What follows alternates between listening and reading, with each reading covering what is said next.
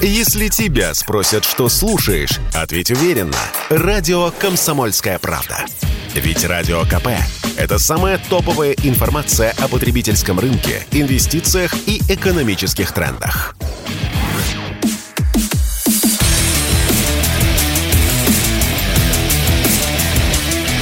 Программа с непримиримой позицией. Утренний Мардан. И снова здравствуйте. И снова в эфире радио «Комсомольская правда». Я Сергей Мардан. Идет трансляция в YouTube-канале Мардан 2.0. Соответственно, если вы присоединились к трансляции, не забывайте нажимать кнопку «Нравится» и подписывайтесь. Также переходите в телеграм-канал Мардан и голосуйте. Сегодня День знаний. Вот, и с сегодняшнего дня в школах теперь еженедельно поднимается флаг, исполняется российский гимн и проводятся нет, не политинформация. А проводятся уроки разговора о важном. Кстати, вот для того, чтобы вы поняли, до какой степени сменились поколения, которые а, забыли исходный код, откуда все это взялось. Я сегодня в одном очень популярном телеграм-канале наткнулся тоже на опрос, который звучал очень смешно. Сейчас я его попробую найти на, попробую найти и попробую вам прочитать. Нет, не смогу найти. Короче, там звучало так. Как, а, а, вот, нужны ли в школе уроки политинформации? Вот а, вы понимаете, а, что человек, который это писал, он, он не застал никаких политинформаций, он понятия не имеет, что это такое. Это не уроки политинформации, дорогой ты мой невидимый товарищ девочка или мальчик. Это просто называлось политинформация, вот, которая брала свои истоки еще, в общем, в ранних 20-х годах, когда мобилизованных крестьян в Красную армию нужно было учить политграмоте, политграмоте. Но, кстати, сейчас ровно то же самое. Современные крестьяне с высшим образованием, жители городов, точно так же нуждаются в политграмоте. Есть только один вопрос. Какой политграмоте их будут учить? Вот тут у меня остается очень много вопросов. Ладно, возвращаемся к современной актуальной повестке. А, как водится, говорим про освобожденные территории бывшей Украинской ССР. Итак, вот тут в режиме онлайн а, падают и падают новости. А, комиссия МАГАТЭ подъезжает к Запорожской АЭС. Сейчас спросим а, Максим Жарова, а, зачем они подъезжают а, к этой самой чертовой а, Запорожской АЭС. Максим Викторович, Доброе утро. Категорически приветствую вас. А, ну вот объясните, вот это вот это, это вообще что? Это зачем? Это вообще очередная победа или это очередное предательство, очередной Минск-3? Как вы думаете? А, миссия МАГАТЭ на Запорожскую АЭС имеет своей целью блокировку а, наступательной активности российских войск в этом районе. И мы вот видим по сегодняшним а, утренним событиям обстрел Энергодара, да, десант, который Украина высаживает, а, можно сказать, по маршруту следования этой миссии МАГАТЭ. Вот это все, в общем-то, предназначено для того, чтобы показать, что есть здесь военная активность. Да, вот а, Россия на эту активность отвечает. Вот эту активность атрибутирует как на наступательные действия России. И, соответственно, нужно, чтобы зона, а, техническая зона и окрестности Запорожской АЭС были, так сказать, демилитаризованы, то есть освобождены от российских войск. Вот чего добиваются а, американцы с помощью миссии МАГАТА. И это если вкратце. Так, второй вопрос. Значит, но это старая была телега, которую они гоняли в течение двух недель о том, что нужно демилитаризовать э, всю территорию. Возникает вопрос, в каком радиусе? Ну ладно. И тут э, позавчера прозвучала вторая э, версия, вот второе необычное такое предложение. По-моему, то ли Кирби его озвучивал, то ли какой-то другой официальный спикер э, американского правительства. Они сказали, ну хорошо, ладно, а, значит, раз не получается с демилитаризацией, главное же безопасность. Вот главное, чтобы Чернобыля не было, нужно обязательно заблокировать Запорожскую АЭС. И вот тут как бы некоторые недоумения. Как же так? А, то есть главный пострадавший будет Украина, у которой выпилят 30% а, а, энергомощности, если заблокировать Запорожскую АЭС. Зачем американцы предложили это сделать? В чем их, как бы, какие цели они преследуют? Ну, здесь нужно э, прежде всего описать коммерческие интересы американские. Дело все в том, что Запорожская АЭС а, у нее реакторы российские, наши отечественные, да, а топливо для этих реакторов поставляет американская компания Westinghouse. Mm-hmm. Вот. Из-за чего, собственно, в последние годы Запорожская АЭС на минуточку стала рекордсменом по аварийному останову своих э, энергоблоков э, из-за того, что топливо для наших реакторов, американское топливо, оно дает вот такие вот аварийные остановы. Угу. А дальше есть компания uh, Holtec International, которая занимается строительством и обслуживанием хранилищ ядерных отходов. Это тоже очень важный элемент в данной ситуации, потому что для Украины вот эта компания с помпой строила последние годы хранилище ядерных отходов близ Чернобыля. Оно, в общем-то, в начале года а, в очередной раз открывалась. Украинцы успели там много денег а, наворовать. Вот. И это хранилище то ли сейчас работает, то ли нет. И глава этой американской компании на днях заявил, что, вот, собственно, украинский энергоатом нуждается в том, чтобы была проведена вот операция по изъятию вот этих вот отходов отработанного ядерного топлива в Запорожской АЭС – вот, мы видим, постоянно Украина ведет обстрелы, э, целенаправленные на обстрелы э, именно вот этих вот могильников э, отработанных ядерных отходов на территории Запорожской АЭС. Это как раз делается для того, чтобы создать повод, что станцию нужно глушить из-за того, что вот под угрозой заражения местности из-за попадания в хранилище ядерных отходов. А вот, соответственно, для того, чтобы эти отходы вывести, нужно будет, э, опять же, вот, либо демилитаризовать всю зону вокруг угу. станции, либо выделить некий э, Коридор безопасности. Коридор, да, мы с вами помним по зерновой вот этой пресловутой сделке, да, вот коридор через море, который будет, опять же, свободен от э, российского Черноморского флота, и по которому вот якобы американцы будут вывозить это отработанное ядерное топливо. Угу. А в результате?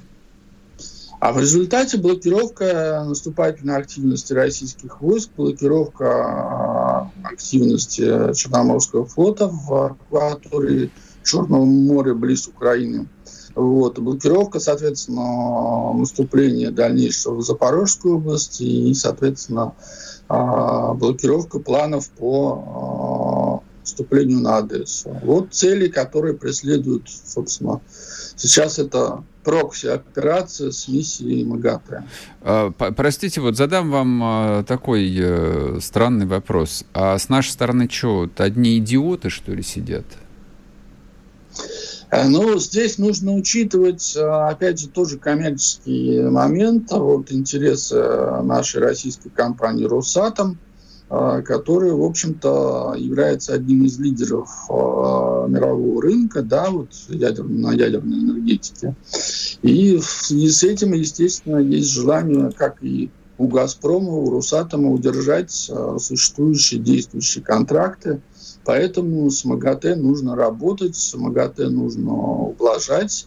Вот, и, соответственно, а здесь э, есть, э, конечно же, элемент коммерческий, вот, тем более, что реакторы, повторяю, на Запорожской АЭС наши, российские, то есть Росатом тоже еще занимается техническим обслуживанием этих реакторов. Вот сейчас, особенно в связи с тем, что станция находится в зоне контроля российских войск. Вот, поэтому коммерческий интерес Росатома не стоит сбрасывать со счетов, вот, но а, мы видим по вот а, параллельно идет процесс сейчас а, с Ираном, да, вот процесс возобновления так называемой иранской ядерной сделки по иранской ядерной программе. Иран там в открытую требует, что мы не вернемся к этой сделке, если МАГАТЭ не извинится за лживые, собственно, измышления по поводу там мониторинга, который дал основание тогда американцам выйти, собственно, из этой сделки.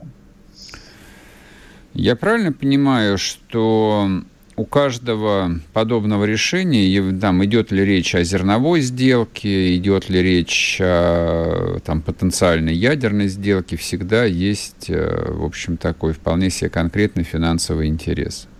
И нет интереса политического. Я просто не улавливаю политического интереса, честно говоря. Ни в том случае, ни в этом случае.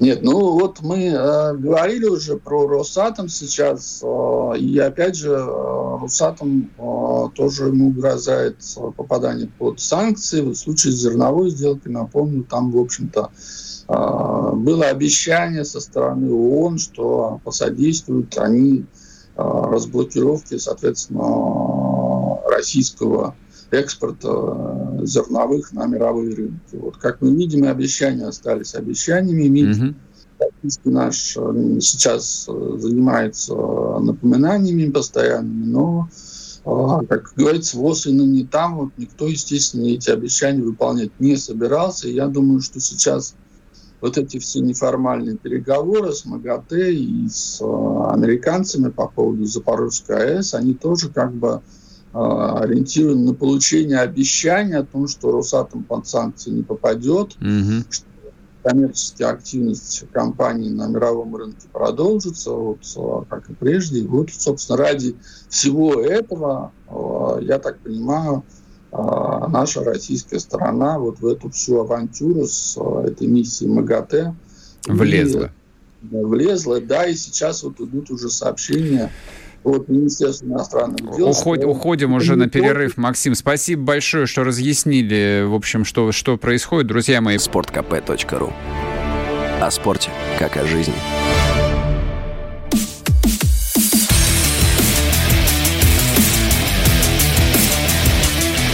Программа с непримиримой позицией. Утренний Мардан. И снова здравствуйте, и снова в эфире радио «Комсомольская правда». Я Сергей Мордан. Ну, сейчас продолжим разговаривать про Херсон и Запорожье.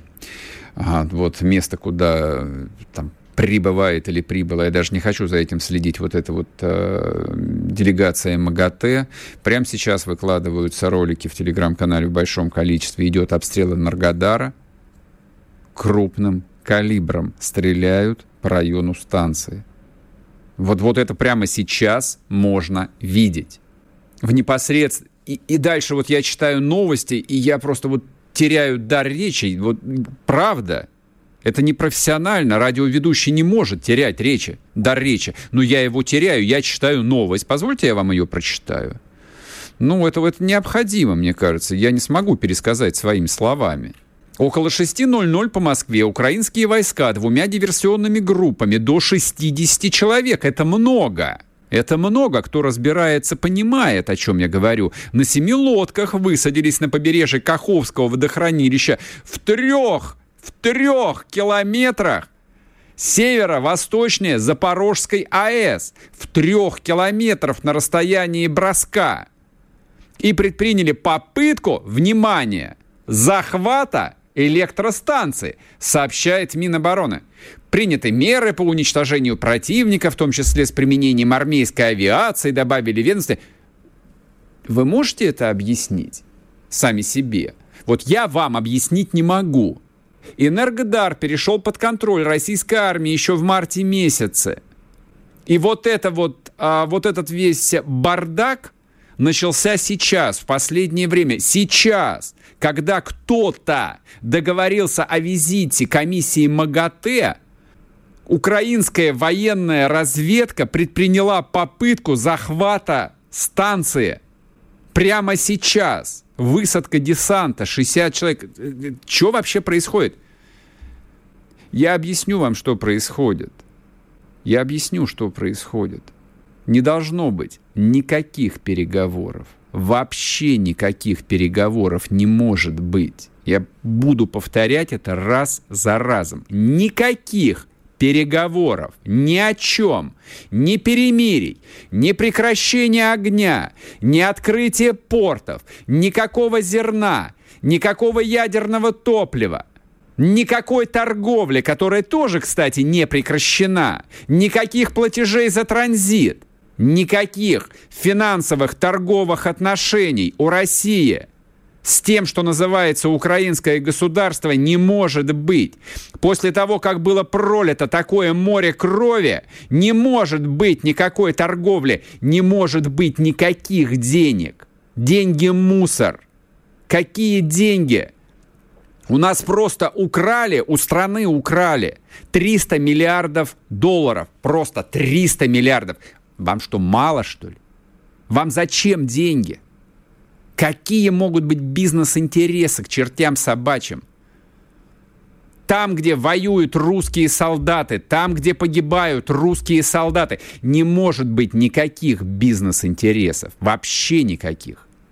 Вся эта история с визитом э, миссии МАГАТЭ ничем хорошим не закончится. Она уже ничем хорошим не заканчивается. Сегодня, в день прибытия миссии МАГАТЭ, предпринята попытка захвата станции да у меня в голове это не укладывается. То есть после этого, по идее, сразу после этого, как только эти диверсионные группы были обнаружены, все, эта миссия должна была быть свернута, ее должны были развернуть, сразу сказать, мотайте обратно в Запорожье, в Киев, куда хотите. Вам здесь не рады. Даем вам два часа до пересечения там контрольно-пропускного пункта – Какая миссия? О чем? Что происходит? И параллельно происходит украинское наступление. Оно продолжается. Продолжаются жесточайшие бои. Жесточайшие бои. Солдат никто не жалеет. Они не жалеют солдат. Им все равно. Американцы готовили эту операцию с вполне конкретными целями – произношу банальности каждый день. Это гибридная война. Состязание происходит, по большому счету, в крепости боевого духа, в крепости тыла. В уровне внутренней мобилизации двух политических систем. Одна из них называется Украина, вторая называется Россия. Им для того, чтобы поддерживать высочайший уровень мобилизации в обществе, нужно постоянно показывать ну, либо активность, либо победы. Они умеют даже из поражений делать победы. Мы вчера про что поговорили? Значит, за один день ВСУ потеряли тысячу человек убитыми. Как вы думаете, мне удалось найти в Телеграме ну, какое-то изрядное количество видосов с мертвыми украинскими солдатами? Нет, отвечу вам, нет. Там на юге нету военкоров – там некому снимать э, дохлых украинских солдат. Простите меня за этот сленг военный. Это военкоры так говорят. Не я. В Донбассе полным-полно. Под Харьковом тоже можно найти. А на юге там нет никого, кто мог бы это снять и выложить эти видосы. Покажите, пожалуйста, 1200 убитых солдат. Да, есть какое-то количество кадров, сожженной украинской техникой. И видно, что ее много пожгли.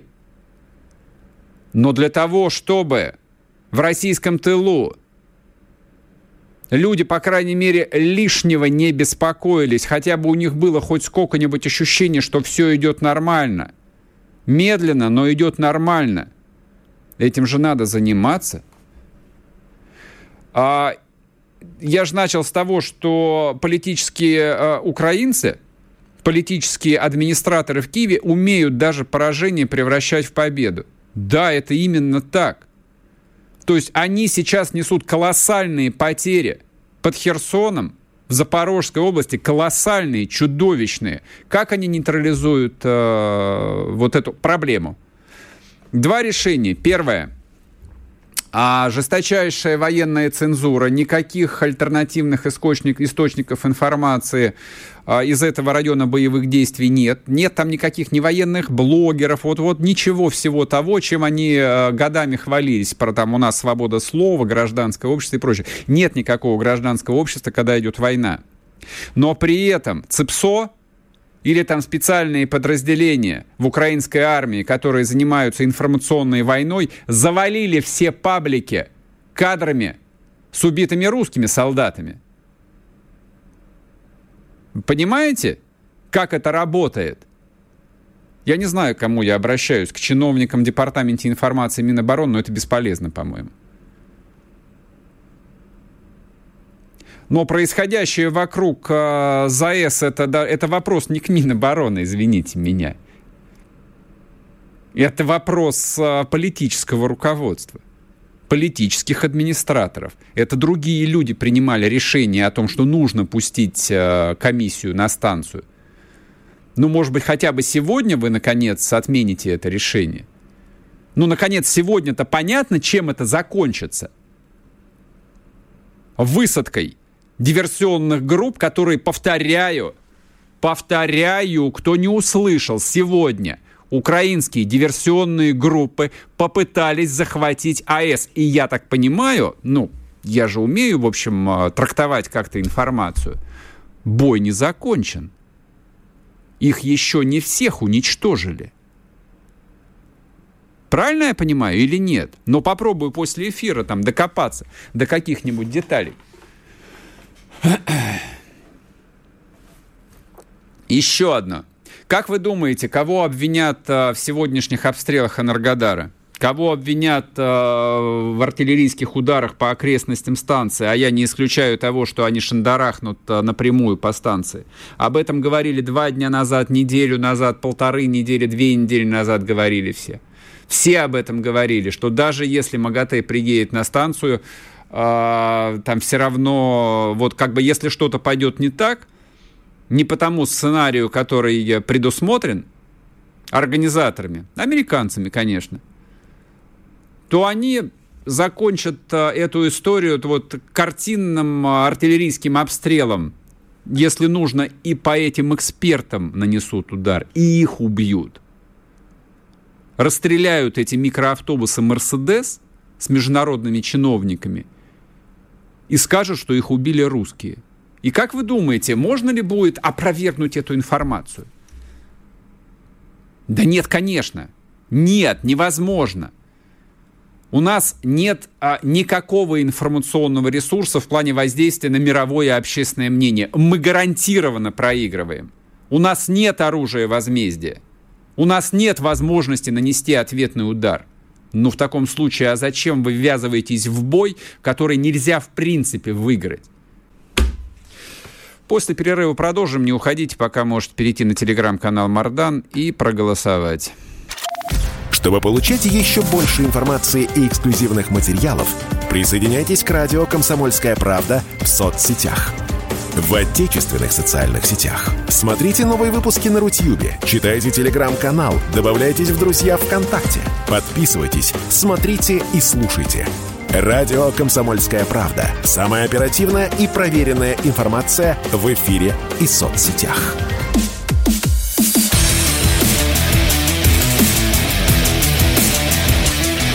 Программа с непримиримой позицией. Утренний Мардан. И снова здравствуйте, и снова в эфире радио «Комсомольская правда». Я Сергей Мордан. Что я вам еще хотел сказать? А, случилось страшное. Ну, наконец-то, господи, боже мой.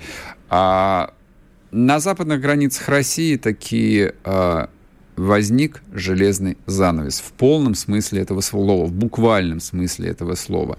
Вчера а, состоялось заседание министров иностранных дел Евросоюза. А, вроде бы как ну не вроде бы как, это уже точно, они не договорились о полном запрете выдачи виз э, гражданам Российской Федерации. Никто этого всерьез и не ожидал на самом деле. А, но договорились о другом. Значит, во-первых, отменен э, упрощенный режим в переводе на русский язык э, вот что происходит. Э, значит, виза теперь в любую европейскую страну, даже если речь идет там о какой-нибудь э, совершенно бессмысленной Греции или Испании, в которую многие из вас летали чартерами за вполне себе разумные деньги. Так вот, теперь виза в эти бессмысленные страны, и Кипр туда же, кстати, а теперь будут стоить 80 евро на лицо. Ну и посчитайте, там, с семьей поехать, сколько вам придется только за визы отдать. Вот. Для многих это чисто по экономическим причинам вот сразу будет исключено. Это первое соображение. Но это тоже не самое основное. А самое основное звучит э, следующим образом. Тоже официально было заявлено о том, что визы теперь будут делаться от 3 до 6 месяцев. Я вчера об этом говорил как о предположении. Барель об этом сказал как о, решет, как о принятом решении от 3 до 6 месяцев. То есть, а, ну и, соответственно, мультивизы тоже перестанут выдаваться. То есть вы за, вы за 3 за 6 месяцев должны подать заявление в посольство, заплатить по 80 евро, ну, умножьте, пожалуйста, там на 60 э, за человека, предоставить кучу документов и получить визу вот конкретно на те даты, которые вам нужны. Ну, а дальше, да, вы должны заплатить конский ценник за то, чтобы туда добраться. Почему получается конский ценник? А, значит, если несколько месяцев последних, ну, особо энергичные э, люди, сограждане наши, кому действительно нужно было поехать в Европу, они делали следующим образом. Вот у меня, например, есть несколько моих хороших товарищей, а, которые а, ехали, один ездил через Хельсинки, ну, а что, господи, он говорит, типа, я говорит, на машине махнул до Питера, дорога хорошая, там машину бросаю, на автобусе доезжаю до Хельсинки, вот. И там а, дешевые билеты. Ну, абсолютно, там, копеечные какие-то, там, какой-нибудь рейс Хельсинки-Берлин или Хельсинки-Мадрид, э, дешевый авиарейс. И все, говорит, очень выгодно. А он летал с семьей, поэтому вопрос такой был не праздный. Еще один знакомый э, то же самое делал э, на автобусе, ехал в Ригу. А, то еще мероприятие, то есть дорога занимала у него практически сутки, но тоже как бы лишних денег нет, поэтому приходилось идти на какие-то компромиссы. Все, эта тема закрыта. Потому что тот же самый Барель официально заявил о том, что европейские страны могут вводить национальные нормы относительно пересечения собственных границ и поездок российских граждан, ну, видимо, и белорусских граждан на территорию своих стран Эстония, поляки, а, финны уже заявили о том, что... Не, эстонцы сразу заявили, что они, в принципе, не будут пускать никого. Ну и я думаю, что в ближайшие пару дней а, те же самые решения будут приняты вот этим вот пулом, а, ну, прибалтийских лимитрофов на севере Финляндия и Польша, с которой граничит Калининград, и куда можно попасть через Белоруссию. Вот, вот так устроен железный занавес. Санитарный кордон, точнее. Я напомню, для тех, кто историю знает не очень хорошо, термин санитарный кордон возник в 20-е годы. Вы помните, не боимся буржуазного звона, ударим, ответим на ультиматум Керзона. Вот э, это Керзон придумал санитарный кордон от э, Советской России. Он существовал. Вот, и он снова существует спустя 100 лет а на западных границах России снова существует санитарный кордон. Вот так вот. Но это тоже полбеды. А, там, с моей точки зрения, мало интересно обсуждать э, судьбу тех немногочисленных граждан Российской Федерации, которые даже после всего того, что мы пережили последние полгода, а, всерьез э, там, планировали свои поездки куда-то в Европу за любые деньги. То есть им все равно было, идет война, не идет война. Вот э, их проблемы меня слабо интересуют я вам так аккуратно скажу, слабо меня интересуют их проблемы. Но тут речь про другое. А, речь идет о том, что вся эта операция, которую, ну, вроде бы как озвучивал первым Зеленский, это же Зеленский сказал, давайте как бы мы запретим русским а, ездить в Европу. И это была, в общем, опять-таки часть сценария, придуманного, ну, людьми посерьезнее, посерьезнее и повлиятельнее, которые уме, умеют а, планировать и реализовывать довольно сложные политические проекты. Вот очередной проект на наших глазах глазах реализуется. Вне зависимости от того, что хотят в Берлине и в Париже, значит, создан санитарный кордон против Российской Федерации, а Россия по западным границам становится изолированной, но это только первая часть марлезонского балета, а вторая часть марлезонского балета – это история с блокадой Калининграда. А Путин не зря ведь э, туда сегодня отправился. Вот, э, то есть э, вот введенная транзитная блокада Литвой, это был пробный шар. Это была разведка боем. Под названием того, а давайте мы посмотрим, как русские отреагируют. Русские отреагировали, ну, в общем, как всегда, малохольно. Вот, ну, кто-то меня в очередной раз осудит, скажет, что я там человек безответственный, а как надо было отвечать. Я не хочу даже вот э, комментировать подобного рода реплики, потому что, ну, в современной истории есть достаточно примеров того, как можно отвечать на некоторые вещи. И, кстати, в нашей истории тоже достаточно есть примеров, как можно отвечать и нужно отвечать, с моей точки зрения, а, противнику, когда ты находишься в стадии а, ну, практически войны с ним. Ну, пусть и не полномасштабной. У нас война а, не полномасштабная, у нас война не объявленная, но мы находимся с Западом в состоянии войны. Я почему вот так нервничаю, когда говорю там, об этих зерновых и ядерных сделках? Потому что это попытка некоторых людей – зацепиться за время, которое уже не вернется, просто не вернется, оно все уже кончилось, идет война. С Западом идет полномасштабная война, вот так, как она шла там в начале 60-х, до начала 70-х. Знаете, почему наступила разрядка напряженности, кстати, э, в 70-е годы? Потому что американцы потерпели поражение во Вьетнамской войне. И поражение американцам во Вьетнамской войне нанес Советский Союз. Тогда был пик могущества Советского Союза.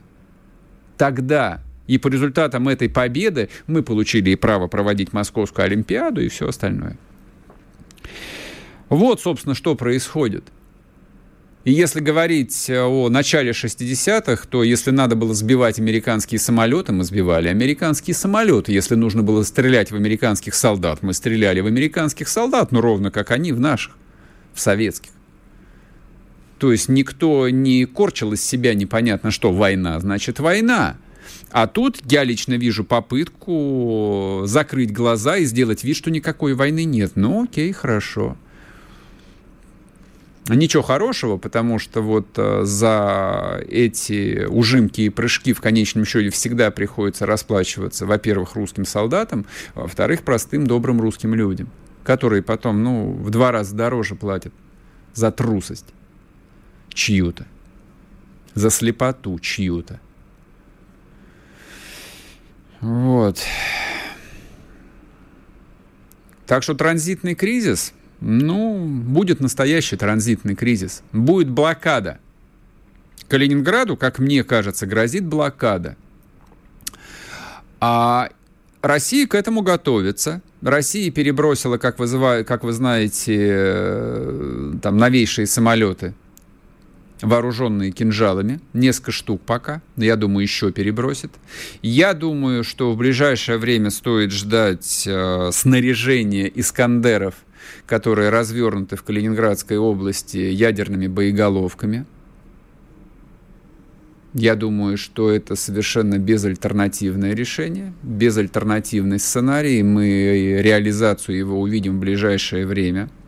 Я думаю, что в Калининграде будут дополнительно развернуты части постоянной боевой готовности – ну, а, собственно, любая военная или предвоенная эскалация, ну, всегда же двигается примерно там в одной логике. Это тоже неизбежно. А, и я думаю, что прибалтийские страны, ну, я написал об этом вчера у себя в телеграм-канале, ждет, в общем, а, опыт своей гибридной войны.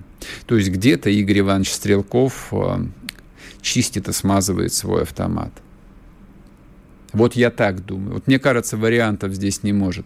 А нельзя не вести прокси-войну, если против вас ведут прокси-войну. Придется. И поляки, и лимитрофы, и финны должны ответить. И они обязательно ответят однажды. Ну, что же делать, если люди там имеют такую короткую память? Надо им напомнить, как Россия всегда это и делала. Я так думаю. Сейчас короткий перерыв на новости. Есть еще одна симпатичная, интересная тема. Так что не уходите, продолжим.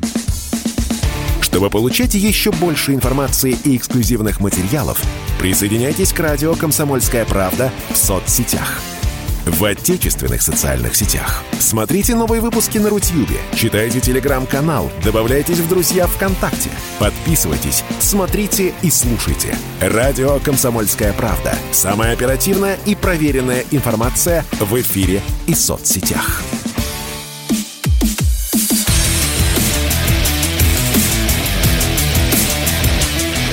Программа с непримиримой позицией. Утренний Мардан. И снова здравствуйте, и снова в эфире радио «Комсомольская правда». Я Сергей Мардан. Так, итак, по поводу врагов. Есть еще новости. Новости. Врагов полно, и это хорошо. Ну, собственно, а, это не должно никого ни печалить, ни тем более нервировать. Только у правильных, настоящих людей есть личные враги, только у настоящих стран есть э, враги в виде вот неких там политических э, формирований. Ну, соответственно, чем круче твой враг, тем круче ты. Вот мне кажется, именно в этой парадигме э, там жил мое поколение – ну и еще ряд других поколений. Город Вильнюс. Перенесемся в город Вильнюс, он же Вильна. Польский город Вильна. А там а, нынче проходит съезд. Российская оппозиция. В принципе, я бы даже не стал бы об этом разговаривать, потому что список этих людей хорошо известен. То, что они говорят, э, тоже, в общем, э, тем, кто интересуется жизнью насекомых, э, известно, в принципе. А если кто-то подзабыл, может всегда там залезть на YouTube и послушать, посмотреть, там, что на унылого Ходорковского, что на косноязычного Каспарова там и всю прочую сволочь, которая там в ассортименте есть. Было бы желание. Не об этом идет речь.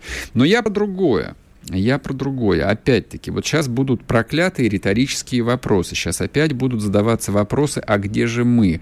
А чем заняты люди, которые, в общем, должны заниматься вполне конкретным, славным мужским делом под названием уничтожение врагов России?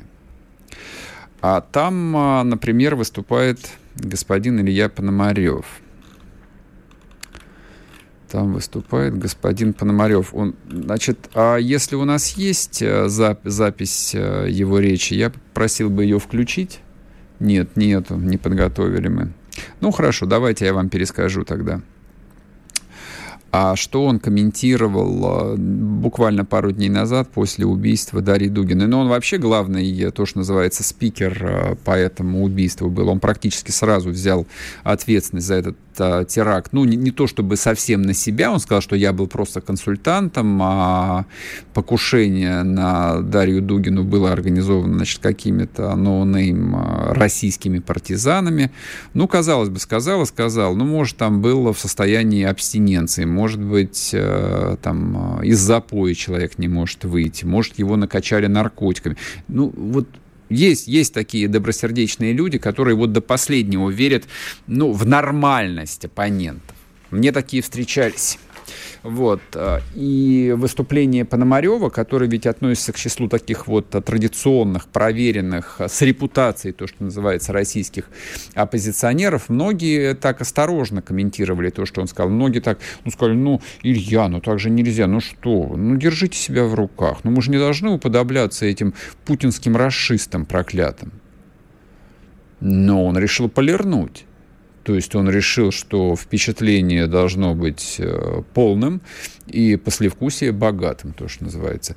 И он, э, значит, тут какому-то украинскому телеканалу прокомментировал тоже вот такое вот аккуратное возмущение Ксении Собчак, которая вроде бы как возмутилась, э, ну нет, пишут, что фактом убийства Дарьи Дугина нет, конечно. Она слегка осудила вот своих единомышленников, как они радовались дружно убийству Даши Дугиной. Дальше а, товарищ Пономарев говорит, я вам сейчас процитирую, достойно того, чтобы процитировать. Мне не Собчак неудивительно, она, конечно, примерила на себя тут же, понимая, что она тоже находится рядом с великим вождем, хоть и говорит про то, что она оппозиционер и все прочее, тем не менее классовая близость в данном случае очевидна. Я очень рад, что она это написала. Собственно, она и была, наверное, главной целевой аудиторией этих партизан, которые сделали эту акцию потому что все и придумывалось для того, чтобы элиты поняли, что они больше не находятся в безопасности, что прийти могут за каждым. Ну и так далее. Значит, вот это вот главный комментарий одного из хедлайнеров а, вот всего этого мероприятия. Как вы думаете, какое... А, против него, да, возбуждено уголовное дело против Панарева. Как вы думаете, по какой статье? Ну, угадайте с трех раз.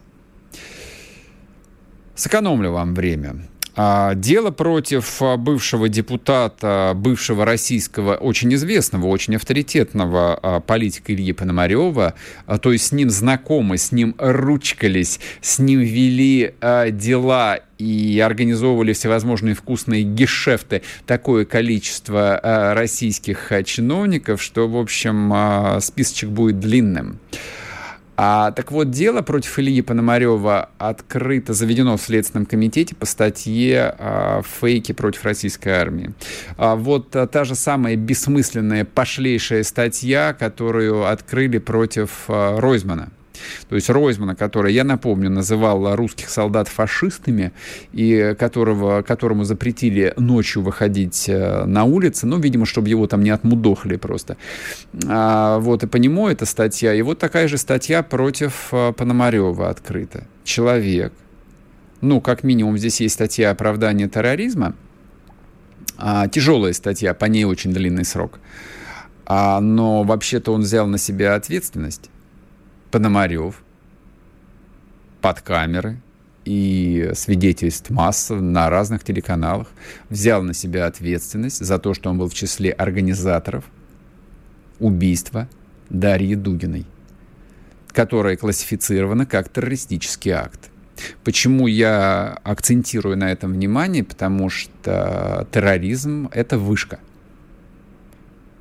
В российском УК это высшая мера наказания. Внимание, вопрос. К тем, кто должен принимать решения, кто открывает производство. Друзья мои, вы что ждете? Вы какой инструкции ждете? И от кого, главное? Вам кто инструкцию должен дать? Почему дело против Пономарева по статье организации террористического акта до сих пор не открыто. Это первый вопрос. Это вопрос к следователям. Понятно, что они его откроют э, сугубо формально. Следком э, врагов России не ловят. Они ловят преступников, всяких чикатил. Вот. А на территорию России этот упырь э, в ближайшее время не приедет, но если только в клетке, либо в виде трупа, в черном мешке. А по-хорошему, по-хорошему, и если бы пропагандой занимался я, я бы вот а, примерно, ну, если не на весь список участников этого съезда в Вильнюсе, то на изрядную его часть сделал бы объявление, растиражировал. Вот просто вот в формате жесткой ротации в рекламных блоках на, первой, на Первом канале, на России, на ТНТ, на всех развлекательных, просто крутил бы ролики. Живым или мертвым, с наградой живым или мертвым, с наградой. И там были бы все. Там был бы Пономарев, там был бы Гудков и старший, и младший. Там был бы Невзоров. Там были бы... Ну, и остальные имена вам э, не столь будут знакомы. Ну, давайте видите, какой-нибудь Рифат Чубаров там должен был бы быть. Там должен был бы быть гражданин Соединенных Штатов, а, бывший посол США в России Майкл Макфол и ряд других людей. Я уж не говорю про украинских граждан. Там длинный список должен быть. Длинный список.